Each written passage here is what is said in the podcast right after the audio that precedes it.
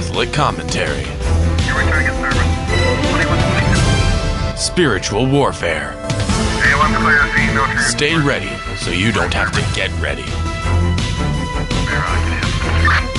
Jesus 911. Soul Patrol, Jesus 911, one-man car. My name is Jesse Romero. I am back. My partner, Ruben Alla, he is out. He's 10-10. He's out on assignment doing some apostolic work himself. Hey, by the way, as Catholics, we have to learn to rejoice. And we have to learn, again, like the Bible says, rejoice when other people are rejoicing. And also, you know, be sorrowful when other people are feeling some type of affliction or some type of pain. But again, this week, we have to relish this victory of Roe versus Wade. I can't talk enough about it. This is something that I thought I'd never see this in my lifetime. And this is something that we as Catholics, the greatest way we can thank God is by praying rosaries of thanksgiving, and specifically say, Lord, I'm going to offer this rosary in thanksgiving for giving us the victory of Roe versus Wade, and also going to daily mass. The word Eucharist means thanksgiving. Going to daily mass, thanking God for the victory he has given us with this Supreme Court. And let's just be honest, there was 6 Supreme Court justices that ruled in favor of abolishing Roe versus Wade as unconstitutional. 5 of them are Catholics. No, this is why the left is so crazy right now and going after the Catholic Church, is because they know it was the Catholic legal minds formed by the Word of God and formed by their Catholic faith that knew that that the 1973 ruling of Roe versus Wade was unconstitutional.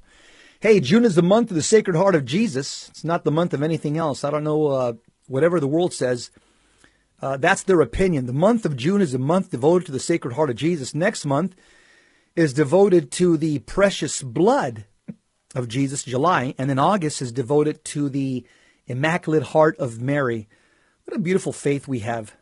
I just, you know, when you just think about our Catholic faith, it's so amazing. By the way, I just want to mention that there's a coach now, Coach Joe Kennedy. The Supreme Court affirmed a couple of days ago that Coach Joe Kennedy, he has the right to publicly take a knee in silent prayer after high school football games. It was a 6-3 majority decision, and this case goes back to 2015. Kennedy was fired from his job as an assistant football coach for praying silently at the 50-yard line after games. Can you imagine? No American should have to choose between their faith and their job. But thanks be to God that the U.S. Supreme Court did the right thing. Also, did you know that there's a red wave warning? More than 1 million voters across 43 states have switched to the Republican Party over the last year, according to national voter registration data. The party shift is especially prominent in the suburbs where well-educated swing voters previously pulled for Biden in 2020. And also, we haven't heard much about her, Ghislaine Maxwell, the sex trafficker that used to work for Jeffrey Epstein on Epstein Island. Ghislaine Maxwell has been sentenced to 20 years in prison for her contributions to facilitating the sex trafficking of underage children at Epstein Island. Maxwell was girlfriend to the late Jeffrey Epstein. She was found guilty on multiple counts, including conspiring to entice minors to travel and to engage in illegal sex acts. My hope and prayer is that in the deep recesses of prison that she encounters the Lord Jesus Christ, and that she comes into a saving knowledge of Jesus, that she moves into a state of grace, becomes a Catholic, and gets to heaven one day. Also, we're living right now through the summer of rage. According to Catholic Vote, there have been 34 attacks on pregnancy centers and pro-life groups since the Roe versus Wade was leaked in early May. And the pro-abortion domestic terrorists have claimed responsibility, and they're promising more attacks in this summer of rage, and they are keeping their promises. All right, I want to talk today about the 10 unsung heroes of the American pro-life movement. A lot of these people, again, obviously they're not here no more, but they're watching from heaven. They're watching from the vantage point of eternity.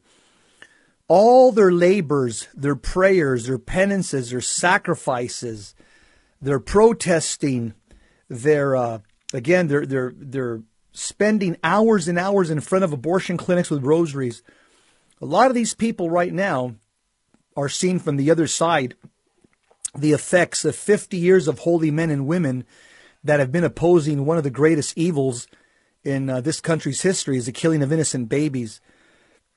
And again, Christians and people of goodwill, we're celebrating, and we should be celebrating, the Dobbs victory across America and all around the world.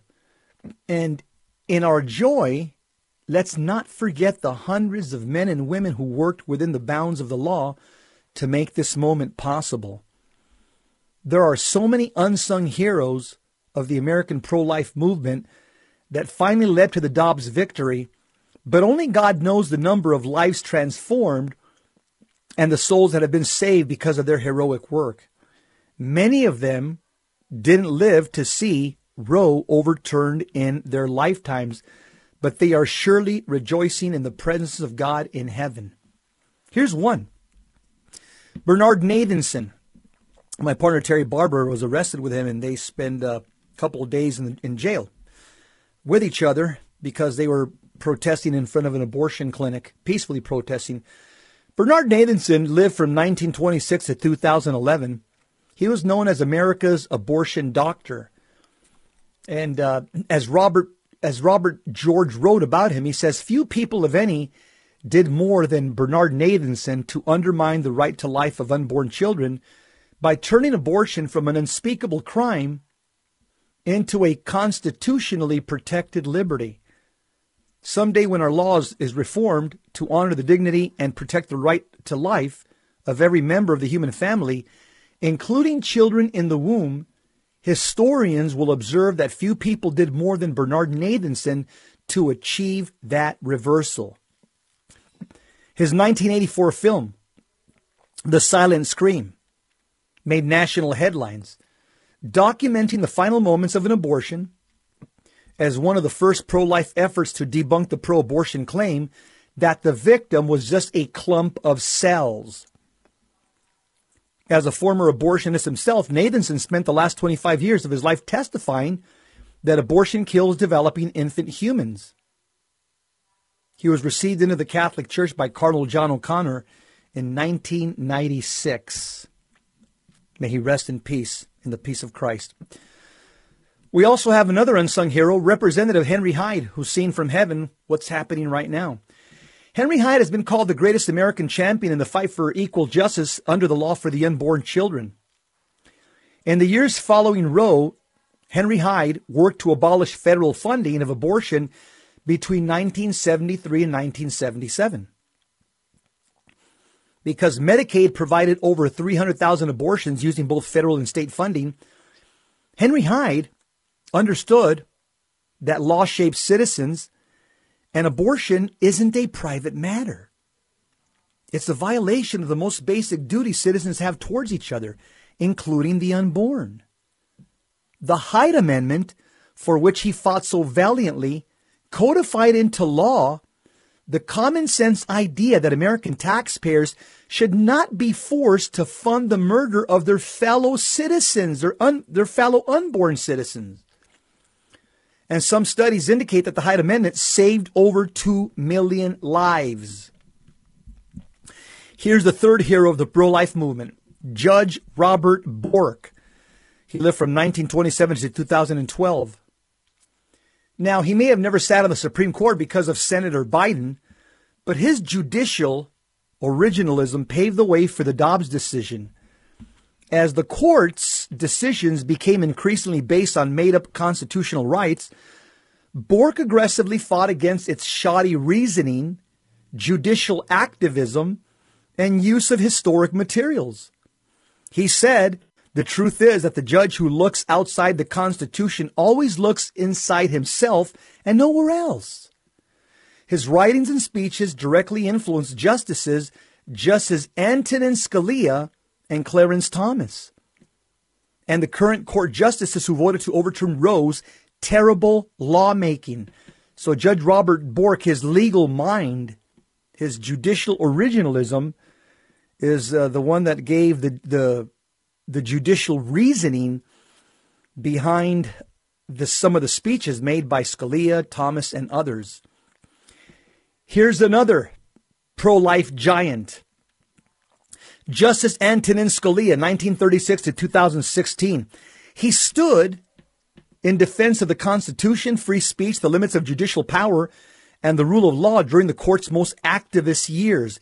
He was one of the most consequential jurors and thinkers in American history, known for his witty and biting dissents in cases such as Planned Parenthood versus Casey. Without his presence and brilliant writings, the fight to overturn Roe and preserve American democracy could have failed in the face of the court's worst decisions. In his dissent, in Scalia's dissent from Obergefell versus Hodges, he succinctly summarized the utter departure from the Constitution that Roe versus Wade and its progeny took. I'm looking at the 10 most important pro-life leaders in the last 50 years. They're dead now. I hope they're in heaven. I'm sure most of them are, if not all of them. But it was their legal minds and their faith that caused this court to overturn Roe v. Wade. We'll be right back.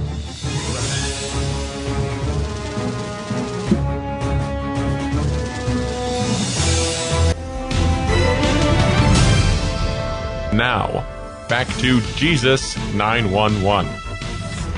If this call is not an emergency, dial 888-526-2151. Soul Patrol, Jesus 911, one-man car. My name is Jesse Romero.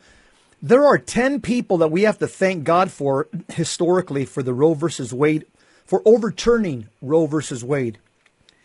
These are 10 intellectual giants and faith-filled giants who fought until they dropped dead. And now I'm sure they're in the hands of the living God. But they fought against one of the most unjust, if not the most unjust law ever to come out of the Supreme Court in this country in over 240 years. Roe v. Wade, the 1973 law that has just been struck down by the present U.S. Supreme Court. But there's many people that paved the way for the 6 justices that struck down the case. They were looking at years and years of legal minds who were chipping away at Roe versus Wade. One of these legal minds was Justice Antonin Scalia, who died just a few short years ago, 2016. Justice Scalia, practicing Catholic, he also dissented against the homosexual marriage ruling, Obergefell versus Hodges. And Scalia succinctly summarized the utter departure from the Constitution that Roe versus Wade and Obergefell versus Hodges took. This is how he criticized both of these decisions. Scalia wrote, quote, "The opinion in these cases is the furthest extension in fact, and the furthest extension one can even imagine of the court's claimed power to create liberties that the Constitution and its amendments neglect to mention. This practice of constitutional revision by an unelected committee of 9, always accompanied, as it is today, by extravagant praise of liberty, robs the people of the most important liberty they asserted in the Declaration of Independence and won in the Revolution of 1776. The freedom to govern themselves." Close quote. Scalia said this is essentially the fundamental flaw in Roe versus Wade and Obergefell versus Hodges, the homosexual marriage ruling. It's that the 9 unelected people, have robbed the American citizens of their freedom to govern themselves. Another giant of the pro-life movement, Norma McCorvey. She lived from 1947 to 2017. She was the Jane Roe of Roe versus Wade. She was the poster child of the pro-abortion movement in the United States. And for years after, she was a rabid advocate of abortion rights. But by the 1990s, she had completely transformed. She had an interior conversion.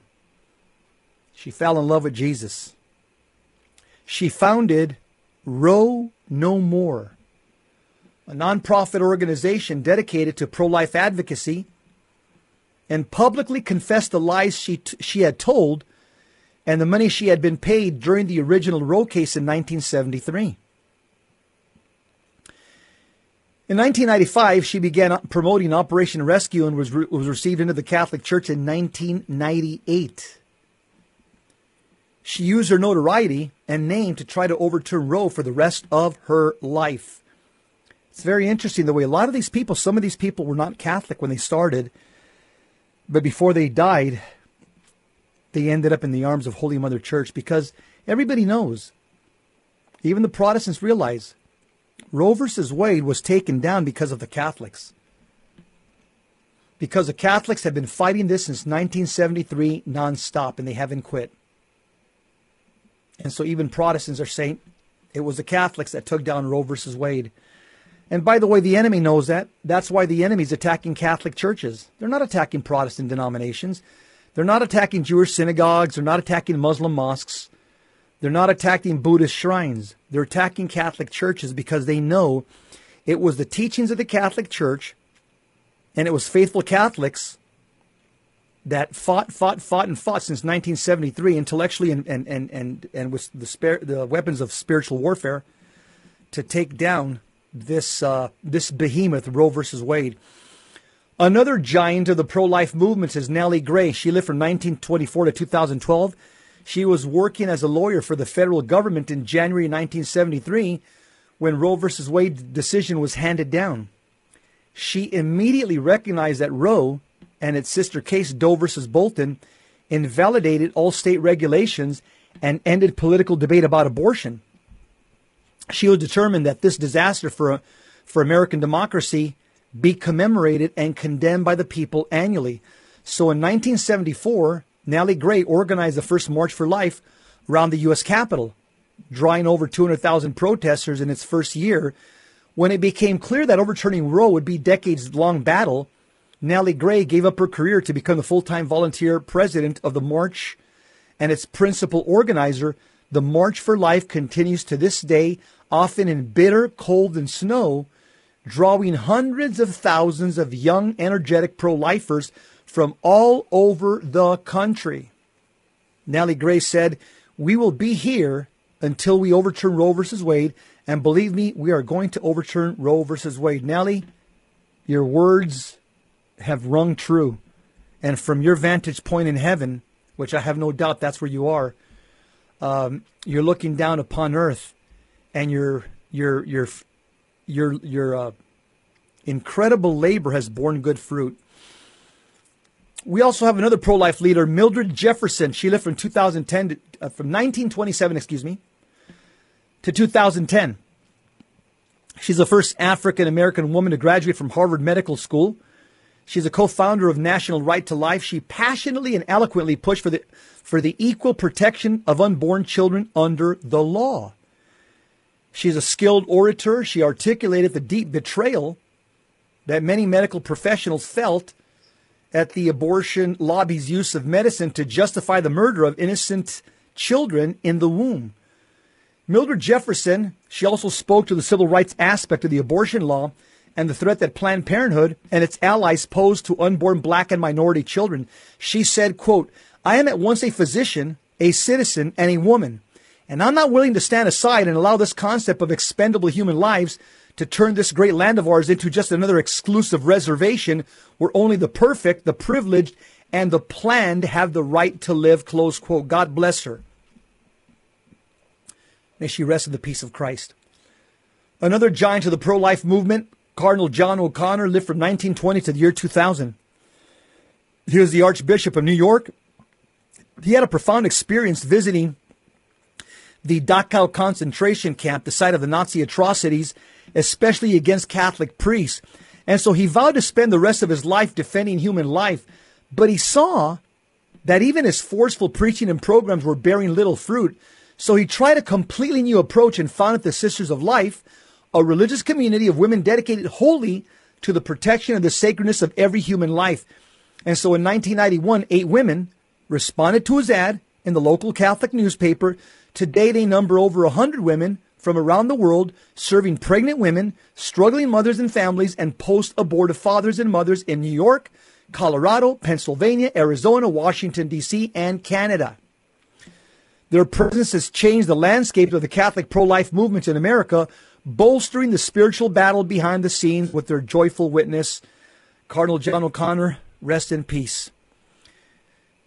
Joanne Andrews Bell, the 8th hero of the pro-life movement, was an early participant in Operation Rescue movement to the late 1980s. She organized peaceful protests blocking the entrances to abortion clinics.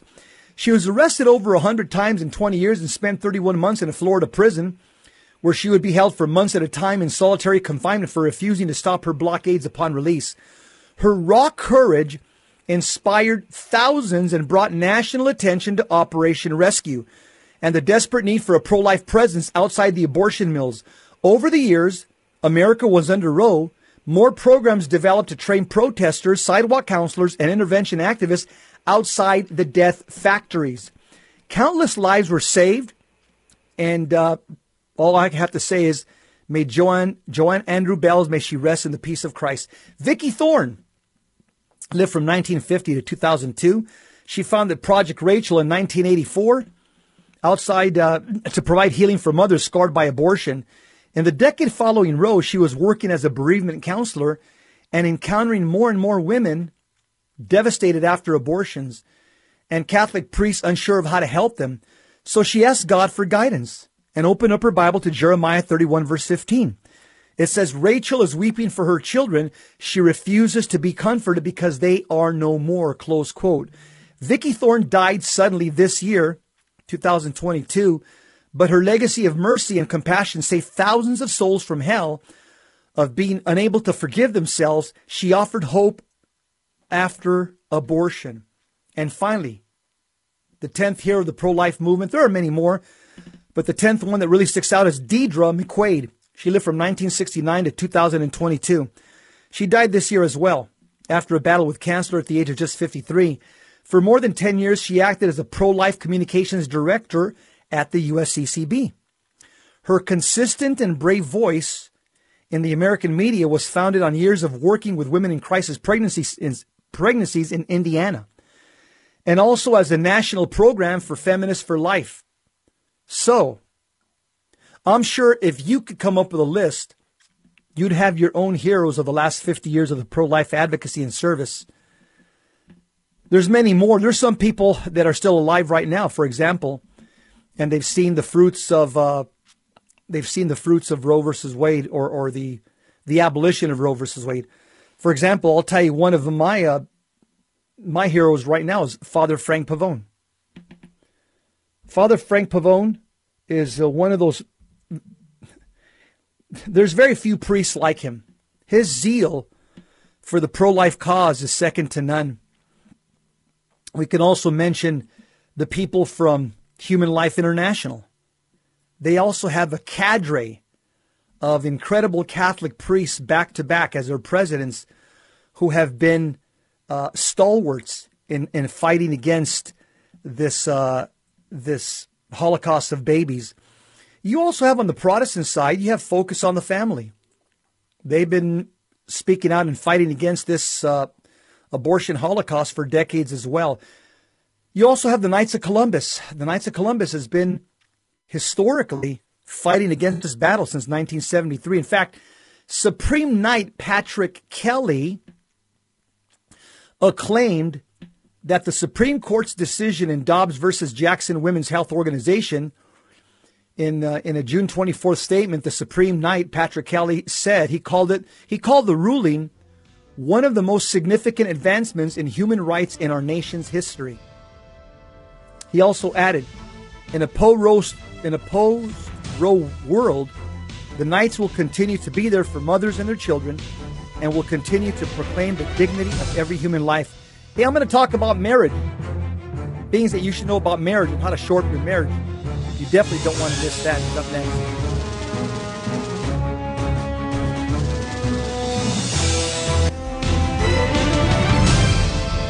Now, back to Jesus 911. If this call is not an emergency, dial 888-526-2151. I want to talk about God's favorite topic. What is that? The sacrament of marriage. Why do I say that? You're saying, Joe, that's a bold statement. That's God's favorite topic? Absolutely. I'll tell you why. The Holy Bible, which is the Word of God, and this is inspired by God. This is the breath of God. The Holy Bible starts off with a marriage, Adam and Eve. The Holy Bible ends with a marriage. In the book of Revelation, Christ will marry the church in heaven. The Old Testament is about a marriage between God, Yahweh, and Israel, the people of God, his bride. The New Testament is also another marriage that's highlighted. Jesus Christ, the Son of God, the second person of the Blessed Trinity, and the church, his bride. He's the bridegroom. Everything about the Holy Bible screams marriage. This is God's favorite topic. Marriage, unity, the bond of love, fruitfulness. But this is also Satan's. This is a topic that he hates the most, is marriage. This is why he's trying to do everything he can right now to destroy marriage. LGBTQ, Obergefell versus Hodges, same-sex marriage, pornography, human sex trafficking, people marrying their computers, again, brothels, whorehouses, everything that we see that is inspired or instigated or impelled by Satan is for the purposes of destroying marriage. Fulton Sheen said this. He says, it takes three to get married. A man, a woman, and God in the center. Think about a triangle. A man on one side, a woman on the other side, and God at the very apex, the center. The more the man draws closer to God, the more the woman draws closer to God, the more they draw closer to themselves. God will draw them closer to each other as they get closer to him. That's the paradigm of the triangle. As the man gets closer to God, as the woman gets closer to God, God brings them closer to each other naturally, as they get closer to him. That's the brainchild of Fulton Sheen, that it takes three to get married, a man and a woman and God. I want to give you 20 secrets to a happy, holy marriage. Maybe some of you have already heard some of these things, but it's just good to refresh them anyhow, because again, the devil never sleeps, and the devil's going after our marriages. It's going after the marriages of our children. Some wonderful friends of mine got married, and they set out on a journey towards marriage and family. And so they asked for my humble advice, since I've been married for almost 40 years. I'm an old dude. So with their permission, I'm going to share a few things. And I think they're worth it. I think this is good advice. If nothing else, just say a prayer for this couple that they will be bright witnesses to the gospel of marital love. But if I was going to give some young people advice, here's a couple things that I would say. Number one, remember that every day marriage is a gift of God. Every day that you wake up, the holy matrimony is a gift from God, placed like the blessed sacrament in your hands which God has joined together. You are both, the man and the woman, you are both Christ bearers. The word Christ bears, it means Christopher. Christopher means a Christ bearer. So every dimension of our beings is to become a grace-giving sacrament to our partner, to our spouse. We're called to be a total offering, a holy mystery of divine and human love. And so every gesture of ours, lived in fidelity to our promises, it's going to save the world. Your holiness, your personal holiness in your marriage, it's going to affect the world. And rejoice that you have become God with us in the sacrament of matrimony. Because in the sacrament of matrimony, we embody God in a way absolutely and uniquely like nobody else, because every single marriage is different. The second thing, love is the bond that seals you as one. And that gift that is poured out for many. Love is the bond that seals us in marriage. And God is love. God is the bond that seals us as one. And as long as we stay in the palms of God, in the hands of God, we will be safe. Third point, honor each other. Don't take each other for granted. Honor is the guardian of love, so you must show honor to each other and guard each other's honor, especially teaching your children to honor their mom and to honor their dad. Here's a fourth thing. Today you've embraced your vocation to love God by loving your beloved spouse. Always remember, you will love God best by loving your spouse first and placing all other loves in service to the first, which is the love of your spouse. That's how you show you love God, is by loving your spouse, because that's your vocation. Number 5, all of us are surrounded by family and friends, mentors, and the whole communion of saints. Remember that your marriage will flourish and it will be strengthened and you will be encouraged in this web of support of believing people in your life. Make sure you're surrounded by practicing Catholics that love the Lord as well. Number 6, let prayer be your daily bread. Mutual forgiveness should be your daily balm, your daily healing. Laughter should be the wings in your marriage. Tears, the presage of joy. The common labor in marriage should be the strong bond. Hope should be your anchor. Kindness should be a gentle embrace. Number 7, speak the truth in love to your spouse. Keep confidences, but never secrets. Number 8, multiply small signs of your love in practical gestures that reveal the sheer giftedness of your marital bond and the purposeless beauties in your purposeful existence. Yes. Never let your love grow old. Multiply those small signs of your love throughout the day. Multiply the small signs of your love throughout the day.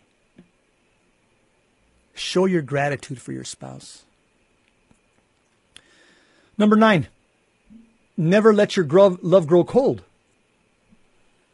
but permit it to mature, deepen, broaden, soar by every day, begging the Holy Spirit to kindle the fire of love between you and your spouse. Number 10, your marriage and, God willing, one day your family life is a garden of virtue where your characters are afforded the opportunity to become great and noble. How do we become holy? Adorn your soul with virtue. How do we become holy? Adorn your soul with virtue. Number 11, never go to bed estranged or harboring hurt or anger or resentment. For as the Bible says, do not let the sun go down on your wrath. Don't do that, because you give the devil a toehold into your marriage. Number 12, have long conversations with your spouse. This is important. FaceTime. FaceTime with your spouse. Speaking to each other from the heart. Sharing with each other your pains, your joys, your dreams. A relationship is based on communication and time spent together. Number 13, before you turn outward in self, give towards others. Turn upward towards God in petition and inward towards each other in love. Always return to each other after you have given yourselves for others. Remember, put your spouse first, above all other relations except for God. Number 14, strive for a well-ordered love, because disordered love is no love at all. And disorder is a seedbed for conflict and stress. Plan your lives and your priorities together. Don't let your calendar dictate to you, but you dictate to your calendar. And reverence each other's unique gifts and build on them. Again, disordered love is no love at all. Oftentimes people wonder why they have preternatural activity in their house, or diabolical affliction in some of the family members, or even within one of the spouses. And I'll tell you, one of the ways this happens is one of the impediments to grace entering the home is if there are disordered sexual practices amongst the mother and father. We got to clean our sexual practices, clean them up. Jesus 911, Jess Romero. I'm talking about practical tips with the sacrament of marriage. We'll continue. Stick around. You'll hear more.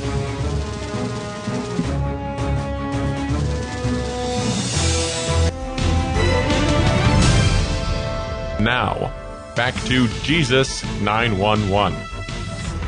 If this call is not an emergency, dial 888-526-2151. Soul Patrol, Jesus 911, One Man Car. I'm talking about the importance of marriage, and I'm just giving some practical tips. I think that will be helpful for people that realize that what's at the crosshairs right now, what's on Satan's crosshairs is the sacrament of marriage. This is what he wants to destroy.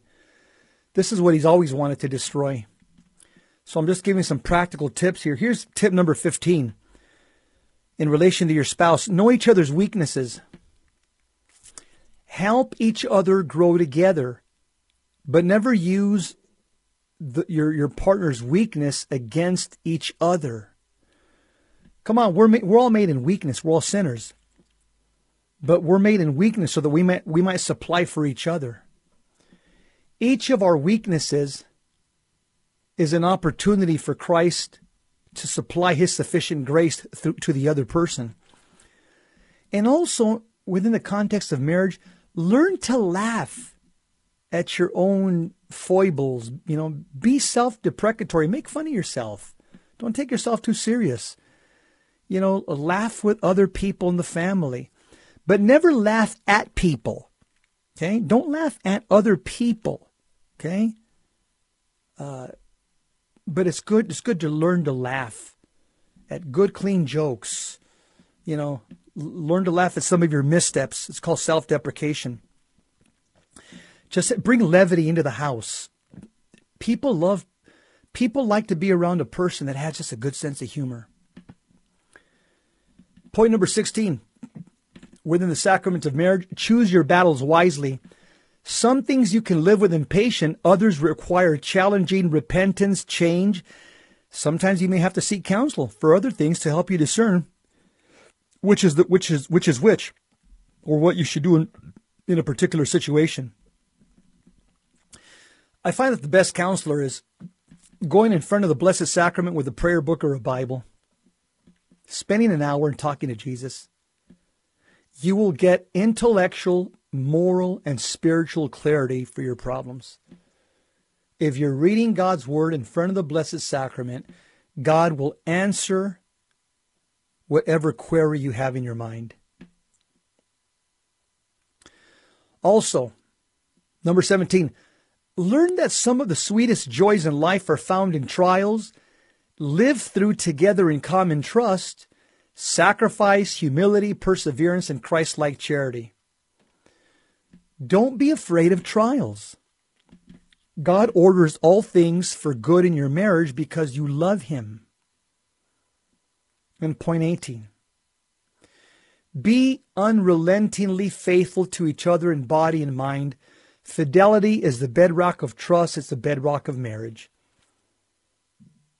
And if you've slipped and fallen, go to confession as soon as possible and make a firm purpose of amendment never to do so again. 19. Remember God and forget yourself. Make sure God is first in everything. And number 20. Know that you're daily gathering materials for the wedding feast of the Lamb at the end of time.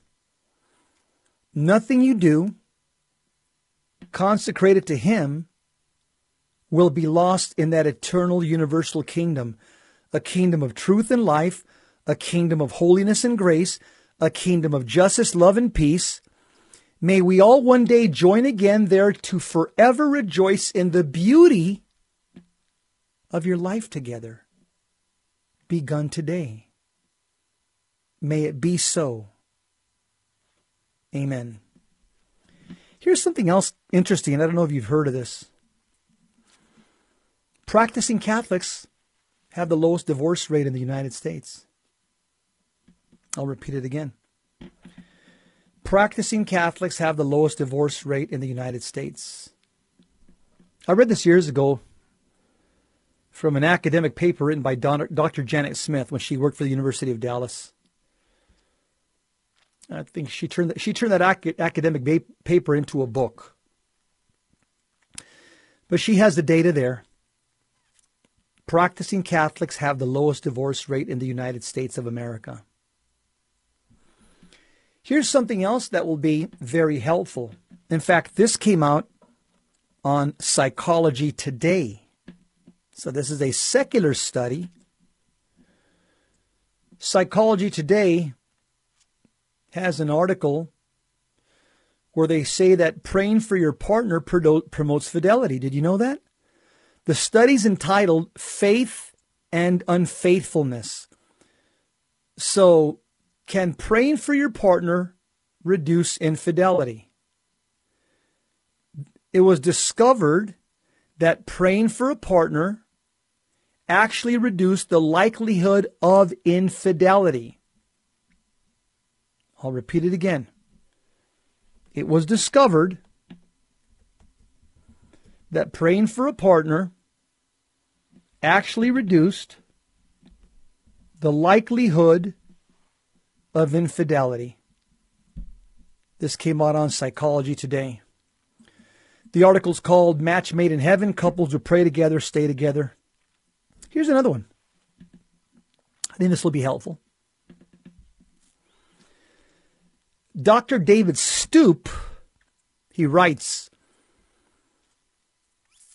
he says that the National Association of Marriage Enhancement in Phoenix, Arizona, and the website is called nameonline.net, nameonline.net.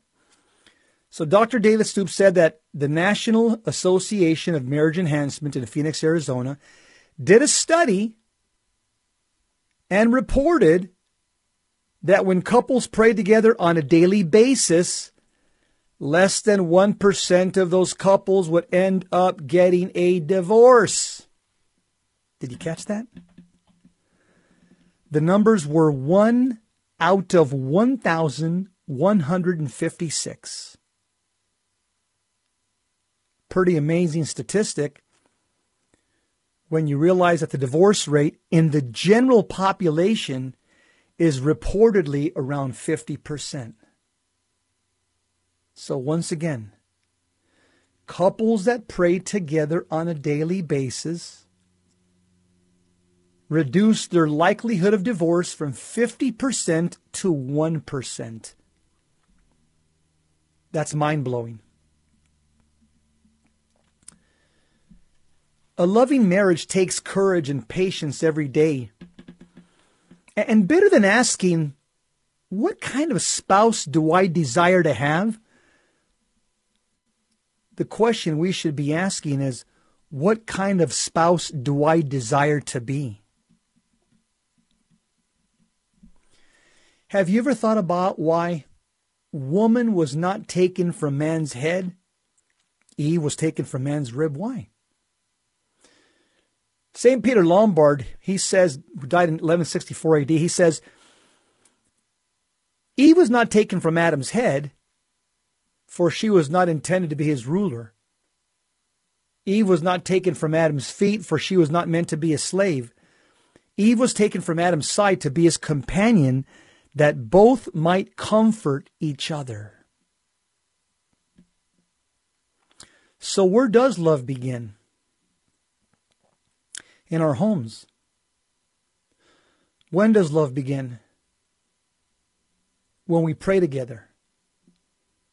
The family that prays together stays together. Love is not a matter of counting the years, but rather making the years count. Remember that the Bible tells us perfect love casts out fear. Perfect love casts out fear. And you know something? Obedience to the gospel, and guess what? It's worth the risk. It's worth the risk. One of the practical things you can do for your spouse and your children is hug them. Hug them. Hugging is a great gift when it comes from the heart. And guess it's a one-size-fits-all gift.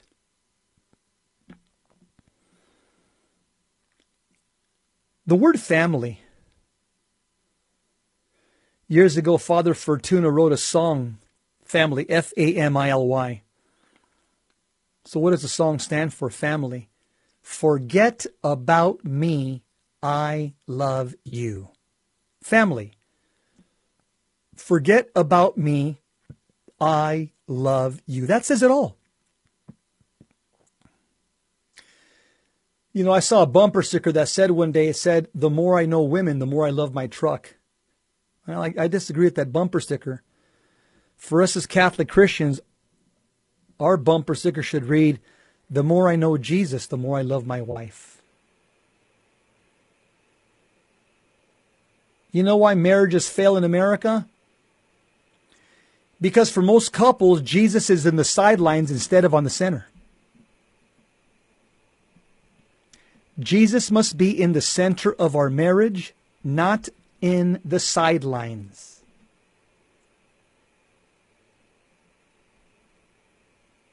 Fulton Sheen once said, I sought my God, but my God I could not see. I sought myself, but myself eluded me. I sought my neighbor, and I found all three. That's the way we love God, is through our spouse, through our neighbor. The most important words for marriage is the 6 most important statements. Number 1, the 6 most important words in a marriage. I admit I made a mistake. The 5 most important words in a marriage. I am proud of you. The 4 most important words in a marriage. What is your opinion? The 3 most important words in a marriage. I love you. The two most important words in a marriage, thank you. And the most important word in a marriage, the one most important word in a marriage, we. Remember that. Dear God, please make our Catholic marriages and relationships a great and holy adventure where we can unite ourselves to you more intimately. We pray this in the name of the Father, Son, and the Holy Spirit. Amen. That's a wrap. My name is Jesse Romero. If you like what you hear, then share this program with other people. We are here to serve the body of Christ. You can support the show by sharing the full show link at vmpr.org. Share us with your friends and evangelize everybody you love. Up next, Gary Machuda, Hands-On Apologetics. Coming up in a few minutes.